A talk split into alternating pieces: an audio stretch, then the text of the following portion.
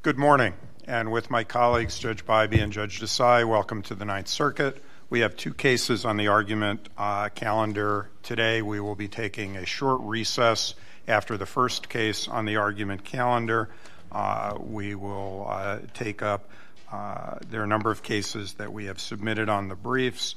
Uh, Orozco Bisozo v. Garland, AV Builder v. Houston Casualty, uh, Nasri versus United States are all submitted. Uh, with that, we'll take up the first case on the argument calendar, Trump v. Twitter. Good morning, Your Honors. Uh, I'm Alex Kozinski, and I represent President Donald J. Trump and all the other plaintiffs in this case, other than Dr. Naomi Wolf, uh, who is separately represented by Scott Street. Um, Mr. Street has graciously ceded me all his time, so I'll be speaking. I also want to acknowledge at council table uh, my colleague Marie Fiala, who is really the brain trust of this uh, team, and uh, I would like to introduce her to the court and uh, commend her. Um, so uh, I'd like to spend as little time as possible on what is nominally the threshold question of mootness. Um, we've briefed it. Uh, we don't think the uh, Twitter's come anywhere close to showing mootness, but it doesn't matter. We know for a fact that uh, two of our plaintiffs, uh, uh, Mr. Latella and Mr. Barbosa, have never had their account suspended. So it is uh, undisputed that uh, those two plaintiffs are still suspended as we sit here. That's right, and there, has been no uh, suggestion of mootness as to them. So the case will have to reach the merits, and um, my suggestion would be uh, to do as Missouri versus Biden did, relying on Rumsfeld versus Fair, as in the First Amendment case uh, you only need one plaintiff standing. In this case, you only need one plaintiff uh, as to whom it's not moot. Uh, mootness, in any case, a fact-intensive inquiry. They claim they've changed, had a change of policy. They claim that uh, this was a business decision. Uh, we don't have any discovery. We don't have any way of questioning that. the prudent thing to do here is to find those the case is not moot as to two of the parties, and then, of course, I think you should remand, uh, reverse and remand, and then let the matter of mootness be sorted out by the district court. Since we're, since we're talking about the prudent thing to do, you're still advancing the uh, SSMCA claim? The, uh, the, social, the Florida social media statute claim? I believe so, yes. So, uh, given the Supreme Court's uh, cert grant last Friday in the NetChoice cases, uh, is there any reason why we shouldn't wait to decide this case until we see what the Supreme Court does? Oh, there's no reason for you to uh, to uh, rule on those at all. Uh, our our um, uh, the cases were not dismissed on the merits of the uh, of the two statutes. one was based on an interpretation of the statute or the constitutionality of the statute, or with, and one was based on um, uh, on um, choice of law questions. But isn't one of the relevant questions here whether that statute is constitutional or not? And isn't that something the Supreme Court will be deciding in the next seven or eight months? True enough. And if the case is back in district court and the Supreme Court says the statute is unconstitutional, it can be dismissed then. But there's certainly no reason to hold up the rest of the case to wait for a decision that's going to make no difference at this point at all. Yeah, Counsel, as long as we're on talking about the SSMCA um, question, I do have I do have a, que- a, question, and I certainly will be asking Mr. Holtzblatt the same question. Um, the district court uh, held on choice of law provisions that the FDUPTA uh, provision could not apply uh, in this case because California law applied. District court noted that the SSMCA um, that Twitter had not raised the, the, choi- the, choice of law provision, the, forum selection choice of law provision. Um, do your opponents get to pick and choose which, which provisions California law applies to and waive as to others? I'm sorry, you're asking me? I'm, I'm asking you because I'm, I'm, I'm interested in knowing whether, uh, whether if on, on a choice of law decision, whether that means that both that both either do apply or both either do not apply or whether we get or, or whether the parties get to pick and choose um, which which provisions of California law they want to apply and which provisions they're willing to waive. You got me there, Judge Bybee. I had not noticed the question, uh, the issue, and it seems impl- so. I'm going to have to talk off the top of my head because uh, you found something I didn't recognize. Uh, but yeah, it seems to me that there is a uh, uh, there should be consistency, but I'm not prepared to answer the consistency question. Perhaps Mr. Fleischer can. Uh, but you know, my view on those statutes is we think that the, the, district court got it wrong on the grounds on which it ruled. If the statute later turns out to be unconstitutional, some hope not be, but it might be, uh, then that can be taken care of at the time the case is back in district court. I can guarantee, I can guarantee, I can guarantee we will not have a judgment in the district court before the Supreme Court rules. So uh, the constitutionality question really should be of no particular concern. But if we thought that the district court was correct on its choice of law analysis on the FDUPTA claim, and we thought that there had to be consistency across choice of law, that is, we won't allow we won't allow parties to sort of pick and choose how choice of law works that would be an alternative ground for deciding that without reaching the merits on the SSMCA question, wouldn't it? I think that's right. Um, if I may move on to the merits of the uh, federal claims, we see this as a very simple case. Uh, we have made allegations, very broad and yet quite specific allegations, that there was a um, collaboration, coordination coercion between the federal government agencies and Twitter. And that as a result of that, uh, our clients' accounts were suspended, and the accounts of those, and this is a class action, uh, of those class members who held similar views. Now, the district court faulted us for not presenting more evidence or was unhappy with the evidence we presented. But we, on a complaint, the plaintiff does not need to present any evidence. All that we need are plausible allegations. Well, counsel, so on your coercion argument, uh, are you familiar with our relatively recent decision in Kennedy versus Warren? I know it well. So uh, I must say that I was taken by the concurrence. Well, you know, the majority wasn't. Um, so, in the majority opinion, uh, how does the majority's view in Kennedy v. v. Warren of coercion, how does that affect uh, your arguments here uh, as to uh, coercion? Well, uh, I don't think those views are inconsistent. Uh, for one thing, Kennedy v. Warren was a preliminary injunction case.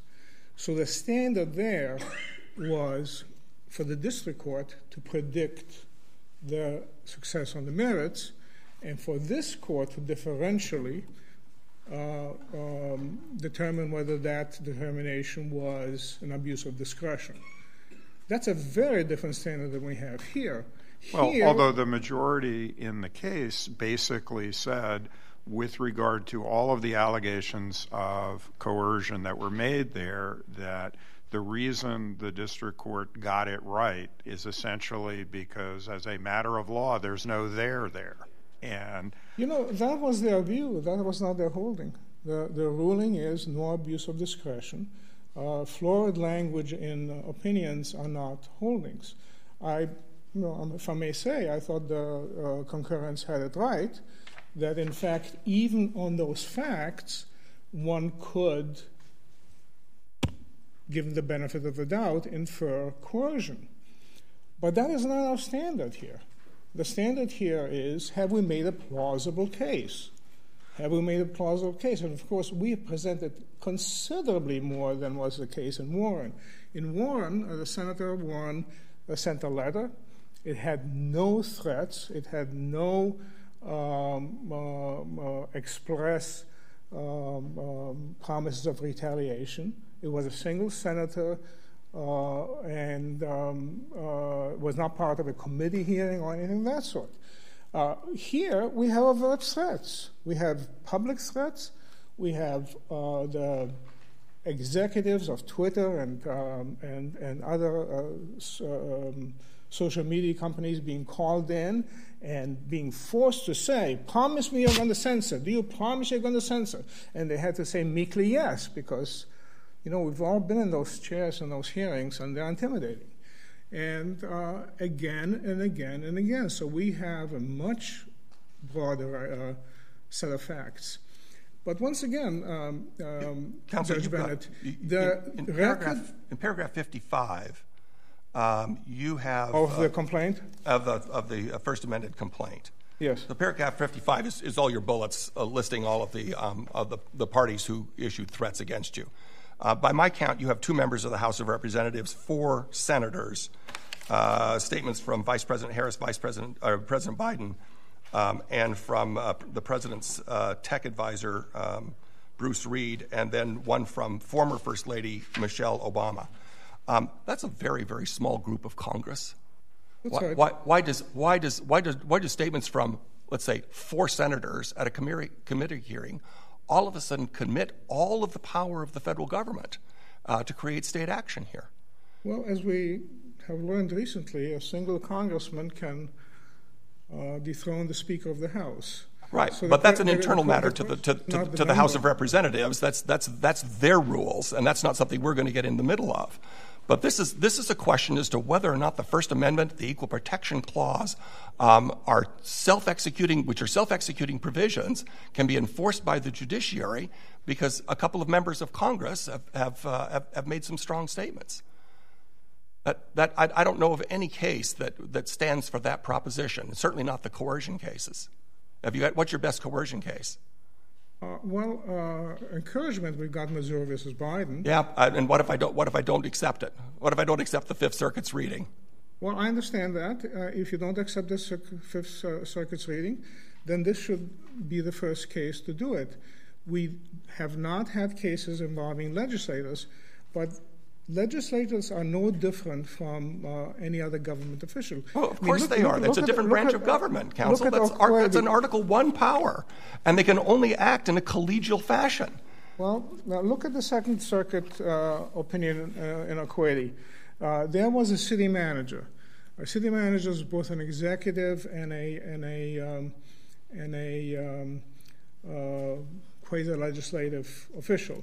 And the court, uh, and this was an uh, opinion from the Second Circuit where Justice Sotomayor was on the panel, uh, said it is true that he does not have direct regulatory authority, but he can certainly make trouble for the plaintiffs. If he's going around um, doing what he's doing and sending the kind of letter he's sending, the question is not legislative, not executive, not particularly uh, uh, what their titles are. The question is would somebody be reasonably uh, cowed by these kind of statements? And when Nancy Pelosi makes speeches saying we ought to shut down Section 230, uh, when they have congressional hearings where the CEOs of these companies are hauled in and told, uh, promise us, promise us that you will do more censoring. Uh, you, they don't have to be able to pass legislation. That's not the test, and that was where the district court was mistaken. The threat is what matters. The threat is what matters. The question is can a single senator. Counsel but it's always been a threat by someone who had authority to follow through on what they said. These senators do no, not have. They, can they can follow through, but they've got to they've got to persuade a majority of the Senate, and then you have to get a majority of the House uh, to agree, and then signature by the president. I'm sorry, but uh, that does not. Mean, first of all, it doesn't comport with Okwedi. I mean, that, then you'd be creating a conflict with the Second Circuit. But Wait, uh, based on the city manager? yeah, the city managers. The, the I- I- opinion, have you got any other case in which legislators made threats that uh, the court found coercion? What the Other court, than Missouri the- versus Biden. What the court said is, it is true that he had no direct authority.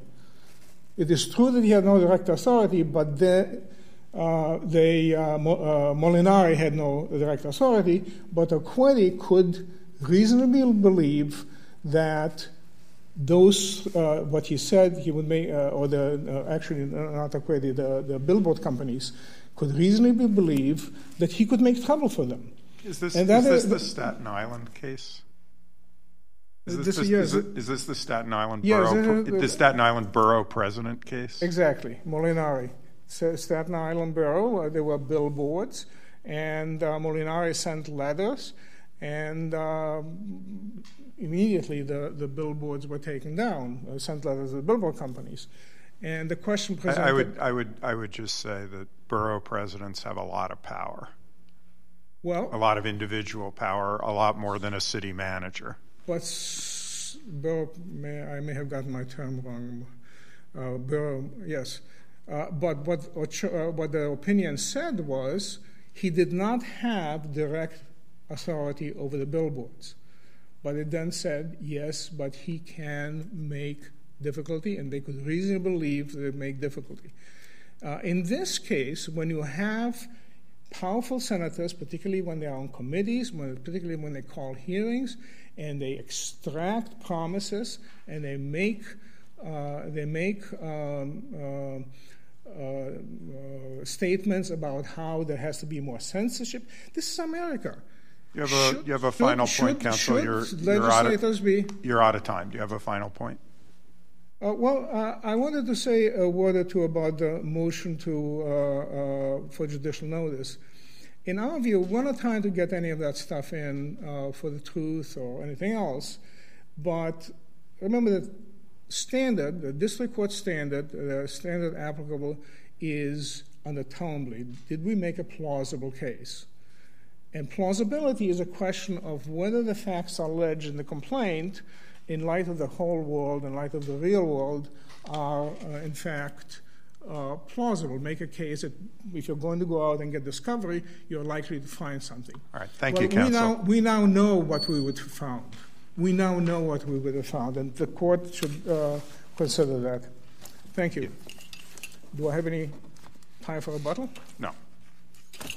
We, uh, we, we'll, we'll give you a couple of minutes. We took a lot of your time with questions. Two minutes is, uh, thank you for the grace.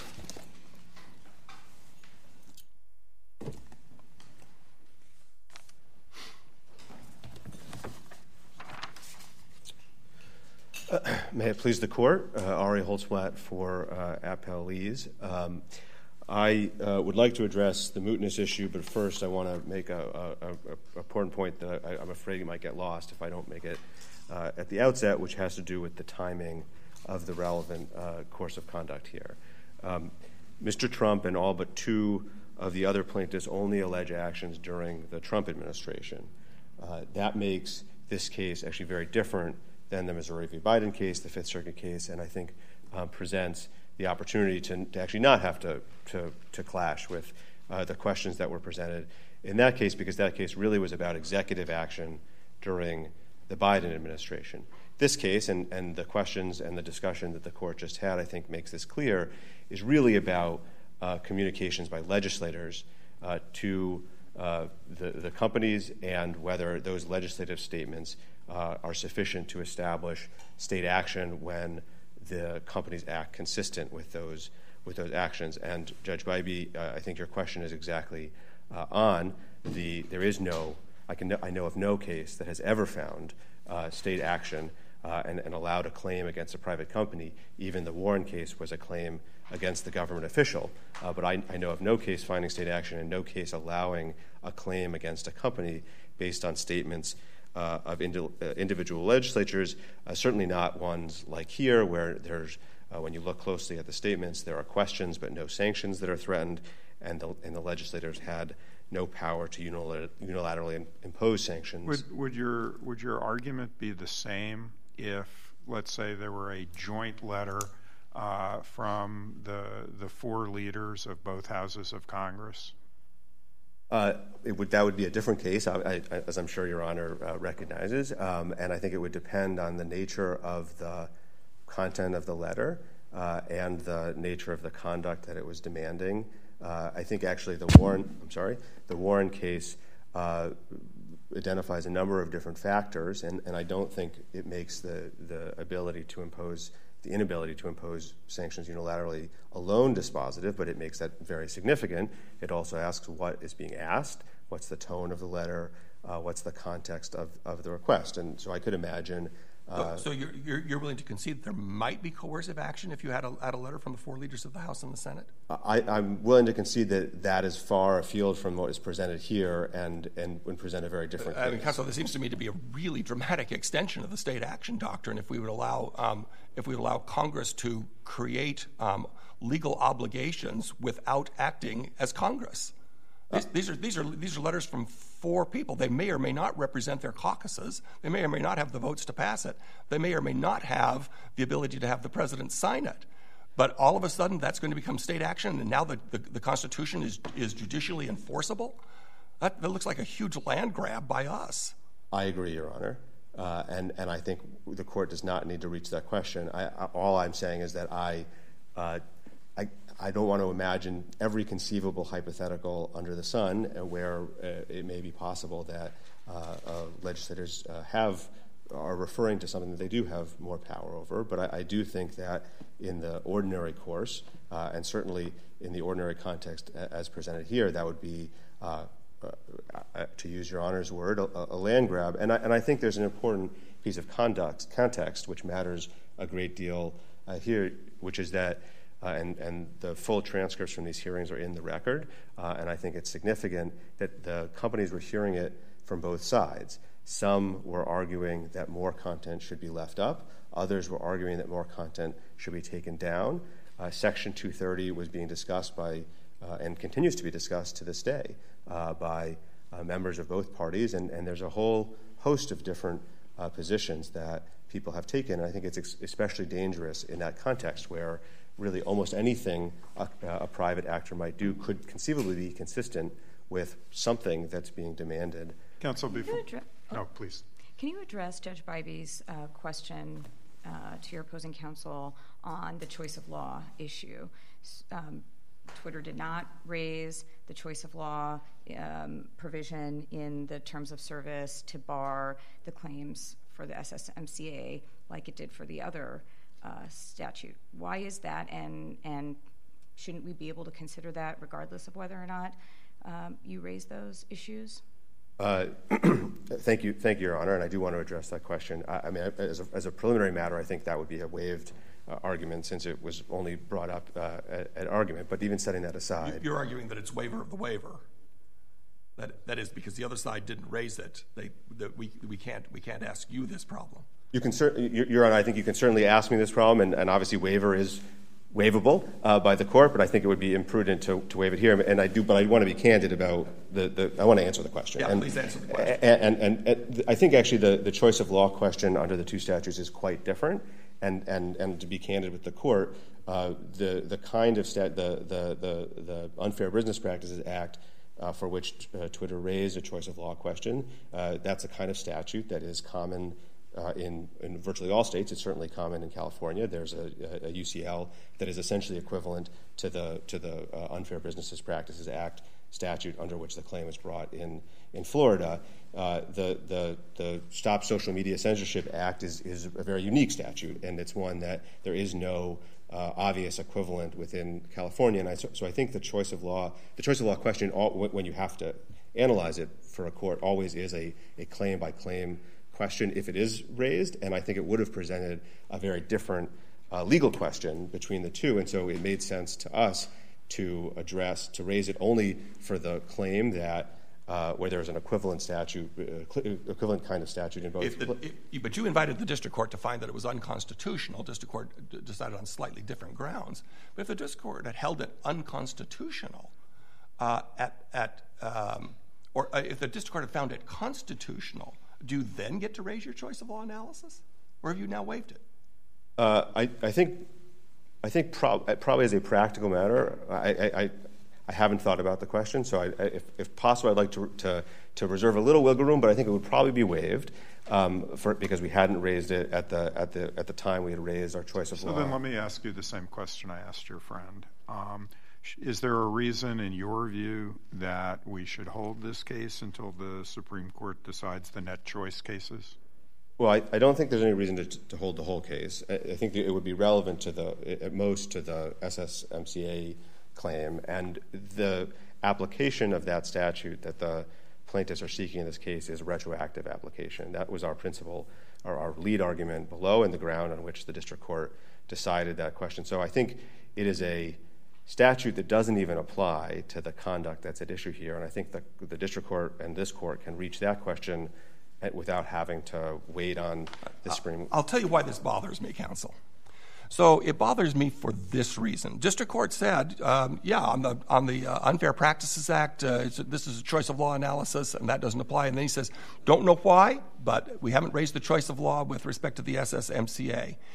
Given that there was an 11th Circuit um, opinion in in place, uh, it feels very manipulative it, feels, it, feels like you're willing to go forward here because you think, you, you think you're going to win, given the 11th Circuit's analysis.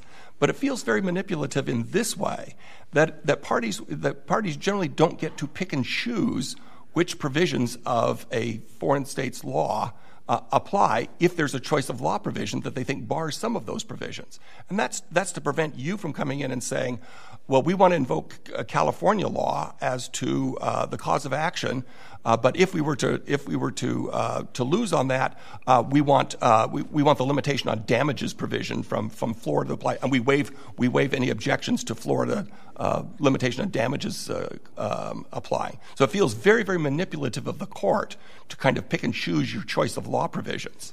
Well, I, I guess I respectfully I, I, respectfully disagree, Your Honor, and, and, and I think I've tried to explain why, which is there are the choice of law question uh, and whether or not the, the choice of law provision is enforceable is evaluated on a claim by claim basis. And so we have a, a duty to make judgments about whether we think that the cho- that choice of law analysis is going to come out in a way where the, the choice of law provision would be enforceable, and we think it was correctly enforceable as to the. Your, your, your view is that everybody has uh, some version of a UDAP statute, and uh, since everybody has one, California, the California interest vis-a-vis its own UDAP equivalent statute is different than a circumstance where California has nothing like the SF, uh, SSMCA, if I have the acronym right, and uh, so its interests in having that uh, in play or not in play are way different than where it has its own UDAP statute. That's exactly right, Your Honor, and I don't think we should be forced to waive our ability to assert the choice of law as to the one where there's an equivalent statute simply because we've made a judgment that there's a different legal question as to the other other type so, of claim. So you have or haven't waived the choice of law argument with respect to the SSMCA?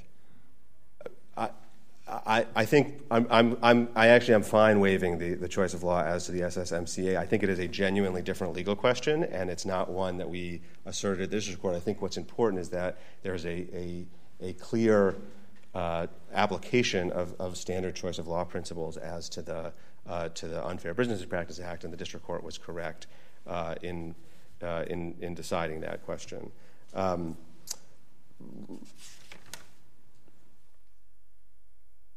Your Honors, I, I, want to address, um, if I can, uh, two other issues that, were, that came up during the prior argument. One, why does it matter? Why does the mootness issue uh, matter? Uh, and, and I think it matters because, uh, as this court's O'Handley decision, as the Warren decision, as really all the state action decisions make clear, this is really uh, the, the, relevant question is whether the specific conduct that is at issue was, was uh, can be deemed state action. And so we have to look at the nature of this, the statements and the timing of the, the conduct that's being challenged.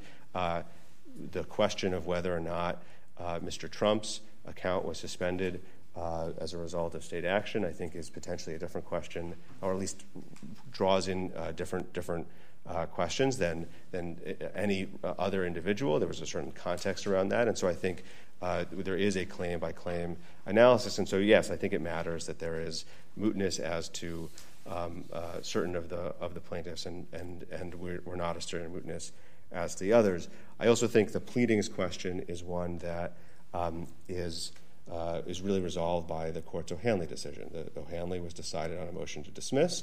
Uh, the relevant statements that were claimed to be coercive or, or entwined were before the court, and the court was able to analyze whether or not that those statements, that conduct of the government, uh, could give rise to the necessary uh, uh, standard to, to establish state action under this court's uh, doctrine. I think that we can do the same here. The, the plaintiffs have put forward the, the, particular statements that they are concerned about, uh, and, uh, and, and they're not uh, sufficient.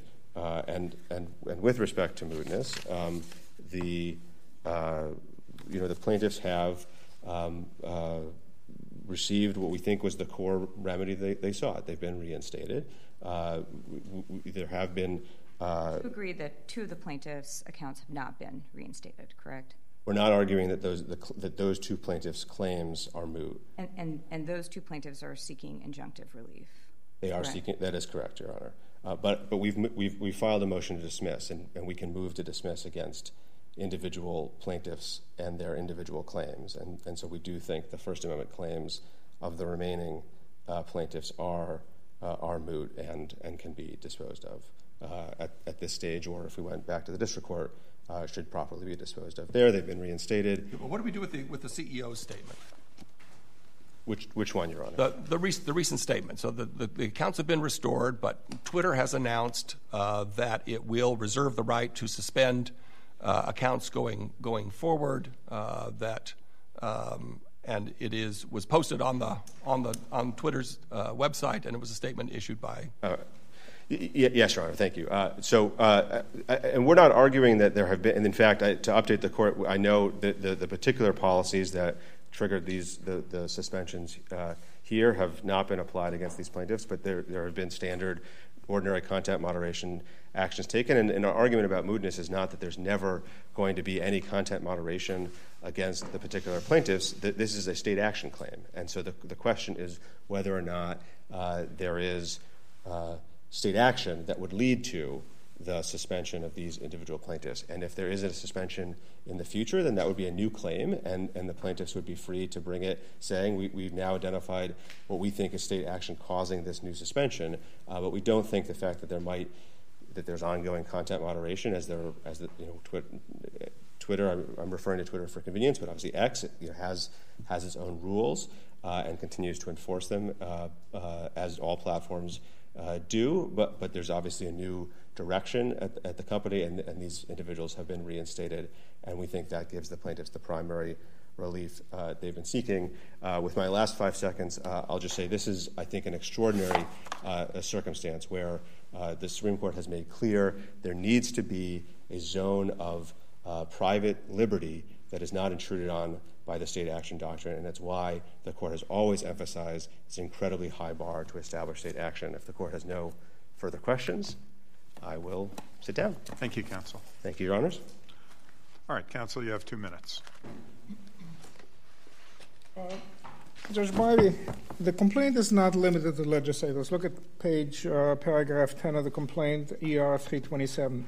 Defendants, deplatformed plaintiff, and the putative class members at the behest uh, or in cooperation with the approval of Congress and the executive branch. Yeah, and I, and I, mentioned I mentioned up front that there was statements by the president, the vice president, and by Bruce Reed, the technical advisor. That is evidence, and we're not required to present any evidence. That's an allegation, and all we have to do is show that this is a plausible allegation.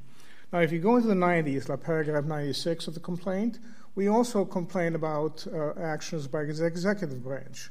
But we don't have to prove our case before discovery, uh, before we've engaged issues. What we have to do is state a viable claim. And this court has said again and again and again, the Supreme Court has said, if there is entwinement, if there's sufficient entwinement between the government and um, uh, and uh, and a private party, uh, be it coercion or uh, entanglement or whatever, in that case, uh, there can be state action and the, uh, and the private party can be held responsible. We do not have to present evidence before the complaint. That's not how it works. The way it works is they answer, they have to deny things, which they haven't yet denied, uh, except uh, deniers have made that, oh, we don't engage in any uh, collaboration with anybody. But we know that's false. We know that's false. It's all come out since then. The Twitter files, the uh, Missouri versus Biden uh, facts, uh, and uh, so engaging the possibility at paragraph 10, and this is what the court has to look at. And there is more, but I'm just pointing paragraph 10 because it does point to both Congress and exec- executive branch. We have to have made a case that's plausible. It's not crazy. We're not saying the moon is made out of cheese. Uh, we're not saying uh, gravity doesn't exist or the earth is flat. We're making a claim that what happened here, what we claimed happened here, and what we could prove if we got discovery, is that uh, the government was all over Twitter, all over them. And we now know we, they had an office in the in the uh, uh, they have offices thank, there. Thank you, counsel. We have your argument. Security clearances. Thank you. Uh, we thank counsel for their arguments, and the case just argued is submitted. Uh, with that, we will take a short five to ten minute recess. Thank you.